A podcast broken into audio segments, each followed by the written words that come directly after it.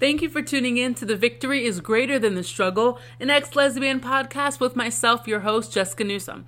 Okay, so honestly, today I really did not know what I was going to talk about. I was just like, God, I don't even know what to talk about. Give me something. So, what I did was I just kind of got online and I put in uh, what are the most frequently asked Bible questions. And I think that a lot of us have asked these questions before um, when we first came to Christ, or, you know, there's some people out there that are at step one, you know, they're wondering if they want to be a Christian. And so I bet a lot of us have these questions on our mind. So I just wanted to go through a couple of them. I didn't really go through them uh, heavily before um, I got on. So let's just see how this, let's see how this goes. Okay. One of the top questions is, why does God allow bad things to happen? Okay. And if we want to add on to this, it's why does God allow bad things to happen to good people? Okay. So, when it comes down to that question, why does God allow bad things to happen? This is the answer. So, God does not necessarily, He does not want bad things to happen. He does not want us to live a life uh, where we are beat down by sin and experience bad situations like murder, right? Um, um, it could be uh, rape, sexual assault, death, all that stuff. This was not in God's original plan, okay? When when God created the world, right? It says he created the world in 7 days. Look at the book of Genesis right? He created Adam and Eve, and they're in the garden, and everything was perfect. They walked with God, right? And so imagine living this perfect life, chilling with God. Your mind is right, your mind is perfect, right?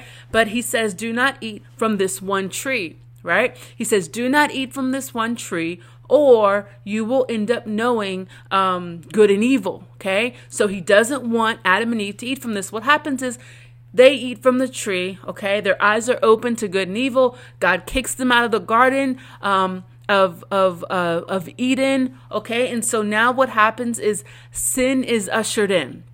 So because sin is ushered in, right? Now now God allowed Satan to be the god of this world, this earth. So Satan is the God of this earth. He travels to and fro, right? Seeing who he, he can devour. We have all of this stuff going on in our world that we do not want, right? We have a whole bunch of devastation. We have earthquakes, right? We have natural disasters. We have crime. We have uh, so many things that hurt us as individuals and as a society. So this was not God's original plan for us, okay? And so when we think outside of that and we're just like, well then why did God allow them to even eat from the apple? Why did uh why did God go ahead and give Satan over to the world? Like why does why is Satan the god of this world? Like couldn't God have stopped all of that? God could have created a perfect world where everyone obeyed him. Okay? Let's say God made us like robots to where if we listened to Him, we automatically obeyed, period. That means there is no free will, there is no choice. We automatically obey like robots. That would be absolutely perfect. Then none of this bad stuff would be happening. Cool, okay? But then that means that you don't have the free will to make your own decisions that means that you're gonna serve God because you're a robot.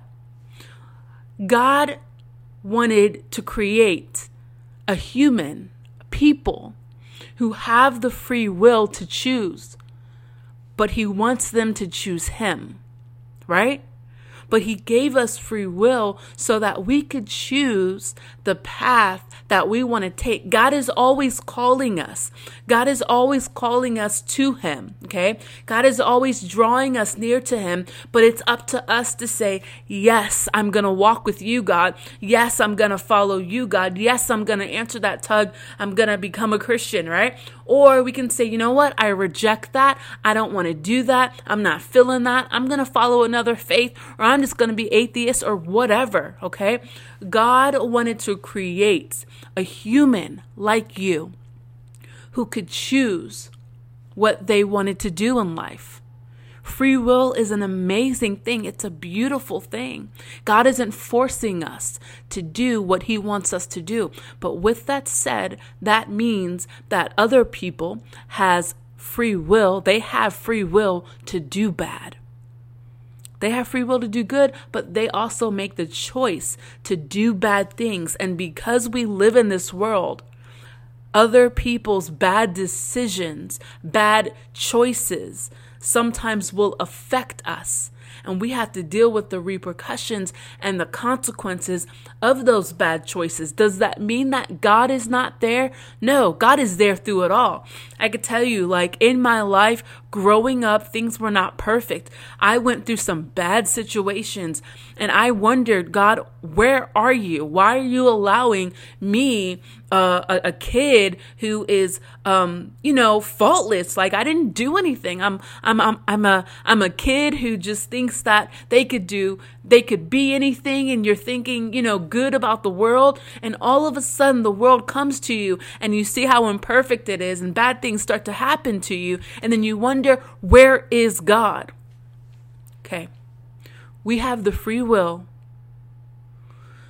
to understand, to see that God is there in the midst of that bad stuff. And a lot of times we can't see it at that moment. We can't see it at that moment.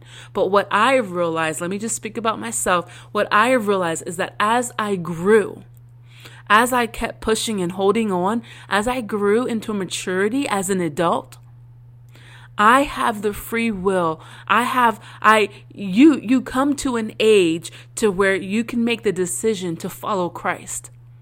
What happens when we make that decision to follow Christ? The Holy Spirit comes on the inside of you to live with you because Jesus is not physically present here with us, right? He he he died on the cross so that so that we can have the opportunity to to live by grace and to have the holy spirit which is the advocate for us right so jesus said i'm, I'm gonna go so something better can come the advocate i'm gonna go so everyone can have me right not just you disciples but everyone so the Holy Spirit lives on the inside of us to remind us, to speak to us those things that's in the Bible, to speak to us um, those those the words of Jesus.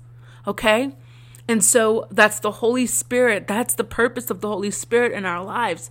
And so what is the difference between me who is a follower of Christ and sees the fruit of of of, of choosing God and the blessings of God and someone else who said, You know what, God, you are not good.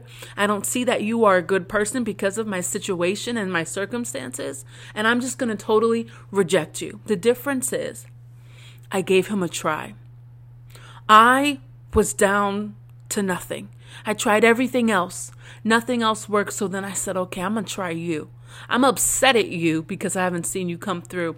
I'm I'm I'm worried that you aren't even the God of this world, but you know what? I'm I'm going to try because I've tried everything else. And oftentimes in our life, when we have done everything that we can, our last resort happens to be God. But he comes and he shows himself true in our lives if we allow him to. How how does he show himself approved? You have to allow him. You have to be allow yourself, sorry, to be led by him. I could tell you all day of blessings and how my life has been changed and how I have been changed by following God and giving my life to God and all that stuff, but it's just words until you say, okay, I'm going to give it a try. When you say, okay, I'm going to lay down my life, pick up my cross and walk, what does that mean? I'm going to begin to open the Bible and read the Bible and begin to allow the Holy Spirit to give me understanding of the Bible. I'm going to start to go to church. I'm going to start to make Christian friends and I'm going to pull away from the things that are dragging me down. All that drinking that I'm doing, all the hanging out at the club that I'm doing, I'm going to begin to step back from those things because it's dragging me down to a place I don't want to be. And I'm going to begin to say, God, you know what? Help me. What do you want me to do? I'm going to do it. And if you have the Holy Spirit on the inside of you, come on. God, even if you don't have the Holy Spirit on the inside of you, when God is calling you to Himself, someone who doesn't believe, when He is drawing you near to Him, you will hear His voice. His voice sounds like this Hey, I think I should probably go to church on Sunday. What, what where where did that thought even come from? Nah, I'm good. I'm not going to go next Sunday. Oh, I think I should go to church. Uh, that is God trying to tug you. He's like, I know you've been beaten down. I know life sucks. I know things are, are difficult. I'm trying to help you. Step one, go to church. What else is he telling you to do? Read the Bible. What else is he telling you to do? Stop hanging out with that person that's causing you pain and hurt and sorrow. Okay, all right. I hope I answered that a little bit. So the another question was does God hear the prayers of unbelievers? So I think I kind of answered that. Yes, He does. He hears all of our prayers. All of our prayers. Are we listening to Him speak back to us? Are we listening and are we following, or are we too busy being the God of our own life and just saying, you know what? I'm just going to do me. I'm not going to go to church even though I had that thought. I'm just going to do me. It's Sunday fun day. I'm going to sleep in and do whatever I want to do if we continue to live life in that manner, we will remain stuck. All right. Um, I'm going to answer some more of these questions probably next, uh, well, this Wednesday. I don't want to go over more of them, but I hope you guys enjoyed that. I hope it encouraged you. I hope I maybe uh, might have answered some of the questions that you have had um, in your mind. And so, yeah, I hope that was encouraging. Thank you for tuning in to The Victory is Greater Than the Struggle with myself, your host, Jessica Newsom. I'll see you guys next time. And if you're checking me out on Facebook or YouTube, please share and subscribe and rate me. I love you guys. See ya.